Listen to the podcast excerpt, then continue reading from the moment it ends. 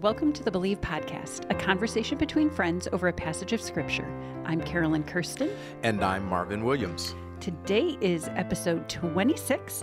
We are looking at John chapter 11. So, verses 1 through 44, the whole thing. If you haven't had a chance to read it, take time to do that, and uh, then we'll dive right in. All right. So, Carolyn, Yes. um, this is a this is a Bible question. Oh, like Bible trivia. Bible trivia. Love it. Bible trivia. So, Okay. what is what do you think is the shortest verse in the Bible? I actually know the answer to this. It is in our passage today, John 11 35. And do you want to, well, and it is two words. So, friends, if you're looking to add scripture memory, we did talk about that. This is not, well, it counts because it is scripture. It counts. It- it's- two it's words. scripture. Jesus wept. John 11 35. Mind blown. There it is. Okay. We've all just memorized a verse today. We cannot add that, which actually is my son Drew's um, favorite. I'll say that in air quotes, but verse. Like if there's an opportunity, you know, like, hey, what verses have you been memorizing? John eleven thirty five. Or if my husband Steve's like, let's read. Uh, s- uh, scripture today dinner. Does anybody have any ideas? Drew, John eleven thirty five. Let's just keep it short, keep it moving. It, He is such a smart aleck, isn't he? Yes, I yes, love him. I love him. Yes, So, eighth grade boy. Yeah, that was actually one of the um, uh, one of the first Bible trivia questions I like. I, I learned it's like like it was like you got to be kidding me that that's a verse. Yeah. like it's only two words, and yet um, it's two words, but it has a powerful context Mm-hmm. surrounding it. And uh, even the two words, I believe, is super, super important. But we'll we'll Yeah, get back we to will that. get to that for sure. We'll get to that. Um, so so let's let's talk about why Jesus wept. Yep. Um, and that helps us. That that kind of leads us into the context of this particular chapter. Something something is happening, or something has happened in this passage that gets Jesus's attention. And what is that thing that has happened that gets his attention? Yes. So it starts off right away and tells us that um, Lazarus, this friend of Jesus, and and his sisters Mary and Martha, um, they're they're also mentioned other places in the Gospels. Um, Lazarus is sick. Um, we do also know, little tip off, this is the seventh sign. You beat me to it. I was going to say it. Okay, but so yeah. this, so the seven, seven of seven now. So there is something here that we can believe about Jesus that John is pointing us to. Um, so we will see that unfold. But there, Jesus' very good friend Lazarus is sick and dying at the so, beginning. So that that that raises, um, uh, at least it raises for me a a very comforting thought that Jesus actually had friends. Like he he he had friends. It Mm-hmm. Wasn't like I think sometimes we get in our mind that Jesus was so holy yeah, and righteous, kind of hovering and, above yeah. everyone or something. and it wasn't a hoverboard either. So No. okay, so so there's this sense where we we have a picture in our minds of Jesus. He didn't have friends. Mm-hmm. He just had these twelve guys that followed him, but they weren't his friends. But even beyond the twelve, he had friends like Lazarus and Mary and Martha, and he actually loved his friends. Yeah. Uh, again, for me, that's that's super super important that that our friends are not just for to to um, for our beck and call. We're to give something back in the relationship as well. It's a symbiotic relationship where I I am called to love my friends, and my friends are called to love me. And I think we see a picture of Jesus um, having friends and loving and and and being moved by by his friends. And so that was one of the things that stuck out to me, like stuck out to me like right away that Yeah. that this is a normal life that Jesus has. He has friends and he cares about his friends and his friends cares about him. Mm-hmm. Yeah. Care about him. So he receives this message that um, that Lazarus is sick, and then Jesus kind of makes a weird decision. Like you would think he would get the message and take right off, but he deliberately chooses to wait two more days.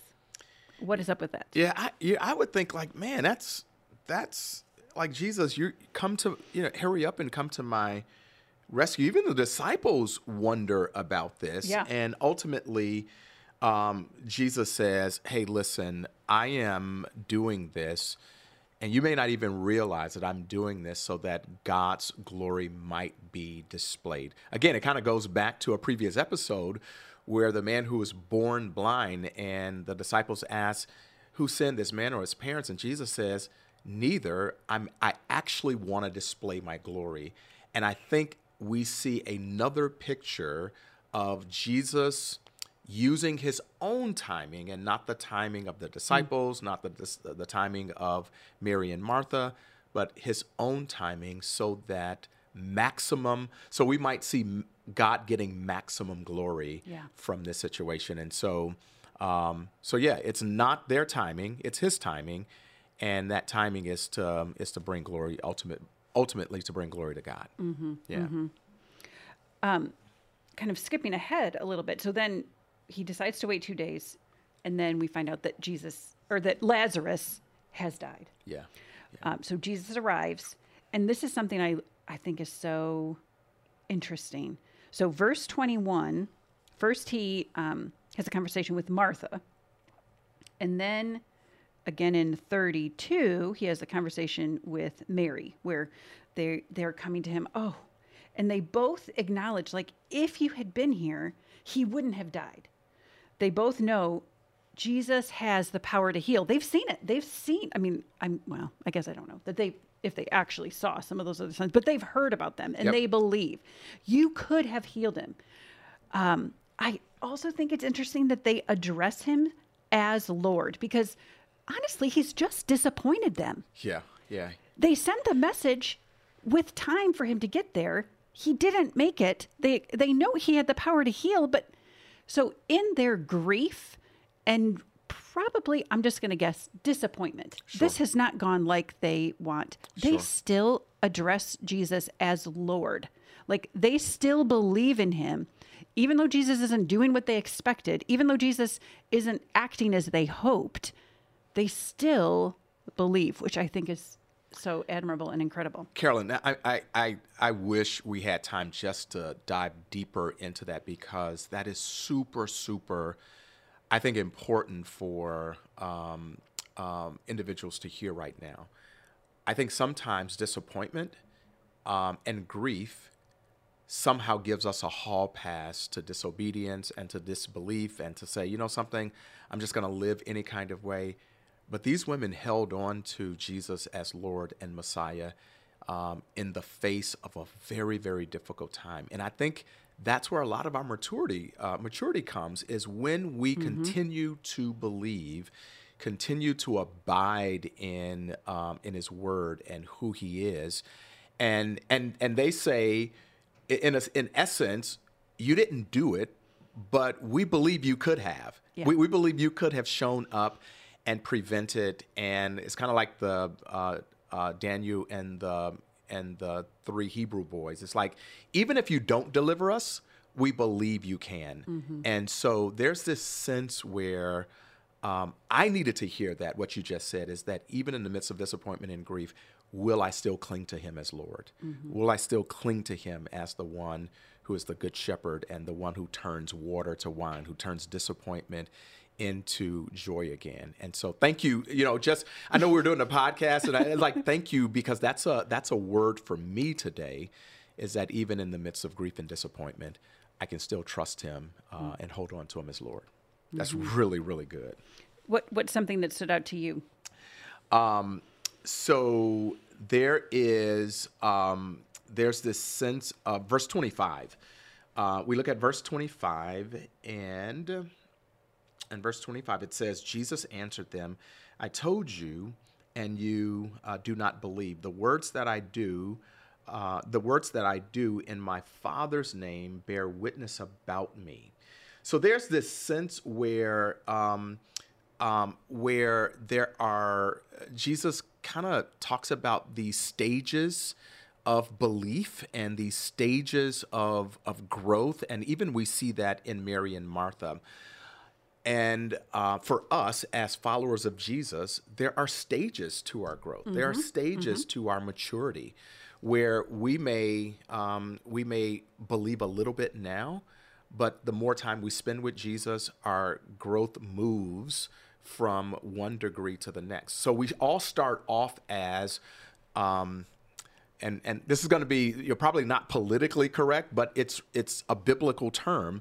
We all start off as dead um, and not responsive to Jesus, and then at some point we respond to the gospel and we hear the gospel. Our eyes are open. We have spiritual sight. Our hearts are turned, and we become um, we cross the line of faith and at that point we're like spiritual children yeah. we're still trying to figure out things and we're still trying to understand what it means to be a we're just learning how to walk and crawl crawl and walk and and and then eventually as we grow we move to another stage um, spiritual children where we're able to kind of feed ourselves a little bit and um, and and we're growing we're growing in our relationship with uh, with Jesus um, is there are there other stages that we can we can look at? Yeah, and I think it is. I mean, maybe it is kind of like being called sheep.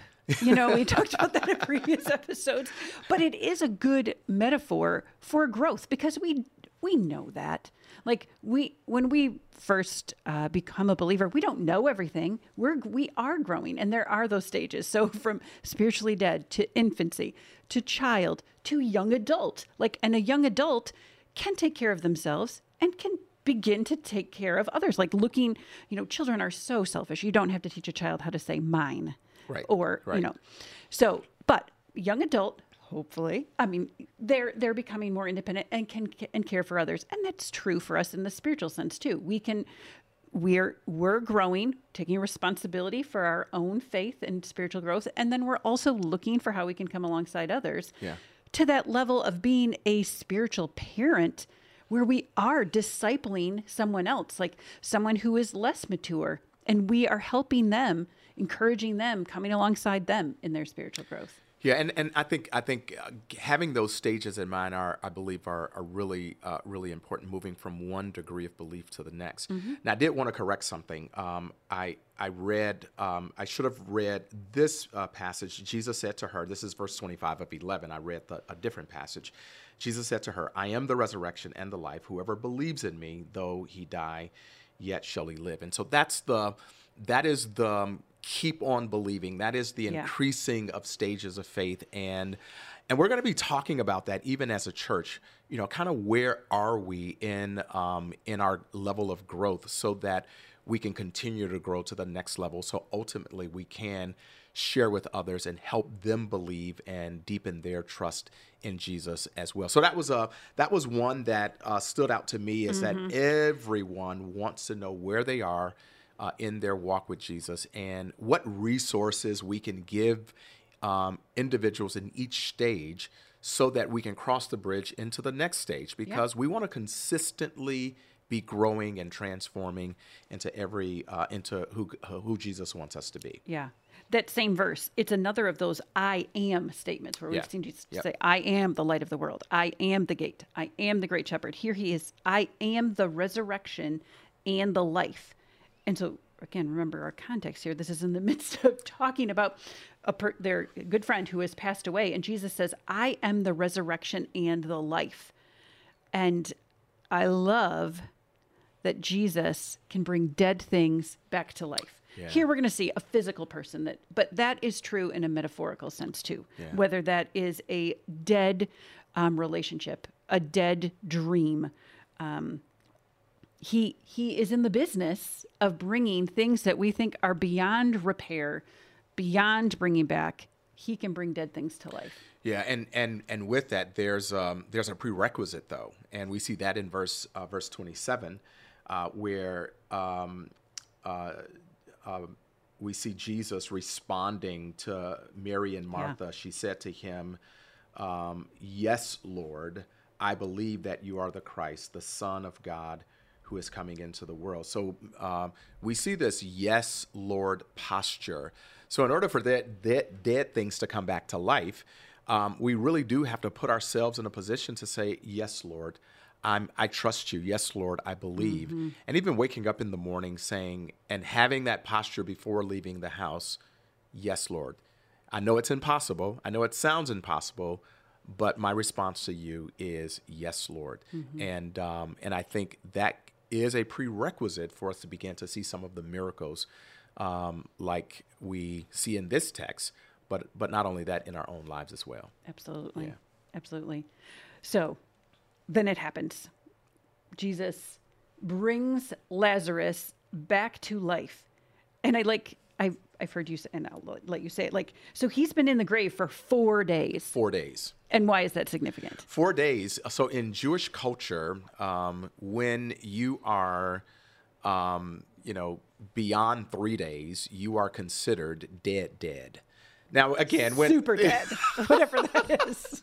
super dead. So, so, so you know, again, once a person dies, day one, Ugh. you're dead. Yeah. But but the the significance of it is is that this is like beyond any kind of miracle. You're dead, dead.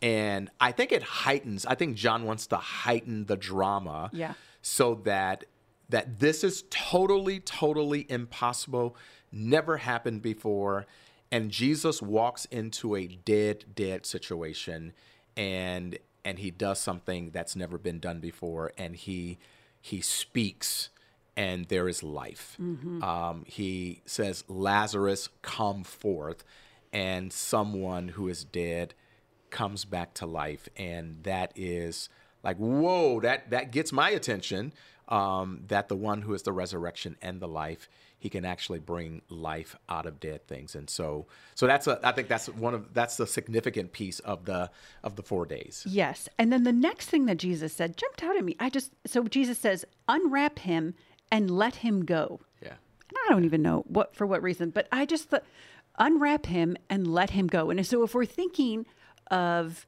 um, this Jesus bringing dead things back to life more in the in the um, metaphorical sense, which can be true for us, that idea of unwrapping and letting go of something, like I think there is something we can learn from that. That yes, Jesus can bring dead things back to life. Maybe it's a dream, whether that's a job, whether that's a, re- a relationship that you were hoping would be restored. But Jesus' instructions here are to unwrap it and let it go, like Yeah. release it. I may bring it back to life, but it may not look like the way you thought it was going to look yeah absolutely there is still even in that resurrection of whatever that dead hope dream had been they still are instructed to release and let it go Yeah, I, I and, and that's that's a again a beautiful picture of um of, of Jesus giving uh, giving new life and turning something um, that that was dead into something totally different, ready for this this new life that's that's being offered. I think the other thing that that stands out uh, in that phrase that you bring up is this idea of um, I, I can't wear the same clothes. I can't wear the same death clothes. And um, so he says, you know, unwrap him, let him go from from that past death thing. And now he's about to walk into something new. And I think that's the reality for us as well that when we become believers in Jesus, um, we're, we're, it, Jesus also says, unwrap them and let them go um, because the past things that we've done, the past life that we had, we have a new life ahead of us, and um, and I love the fact that Jesus raises him, but also says there's something new ahead. And you're right; it might not look the same, Yeah. and uh, in fact, it's going to look even better. Uh, for some, it will look better, but for others, it just might be different. different. Yeah. So, um, so yeah, that's that's a this again a powerful, powerful story Yes. of Jesus not only resurrecting Lazarus physically, the seventh sign, which is a precursor to um, a maybe an eighth sign of Jesus's resurrection himself, and um, and I, I I love the fact that uh, we see the power of Jesus, and again, it is a story so that we might believe. Yeah. And that we might have life in Jesus' name. so what can we believe about god ourselves and others from Oh, this, this, is a simple. I, ooh, ooh. This is a easy, this is an easy question. yes easy- marvin that that Jesus is is the resurrection. He Mm-hmm. actually uh, wants to bring dead things to life again, and um, and we can trust him with that. yeah Yeah. mic drop. That's it. I don't know. That's that's that is it. And and then just the amazing ramifications that has. Yeah. Whether that's because that draws that gives us hope for something for ourselves, whether that encourages us to lift someone else up in prayer. I mean, there have been times where I have prayed for friends' marriages or um, their relationship with a child, and it seems hopeless. Yeah, yeah. But it is this story that can give us hope. Like, hey, keep praying. He can bring dead things back to life. And our posture is yes, Lord.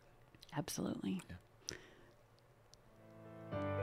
Thank you for listening, friends. Um, join us again next time.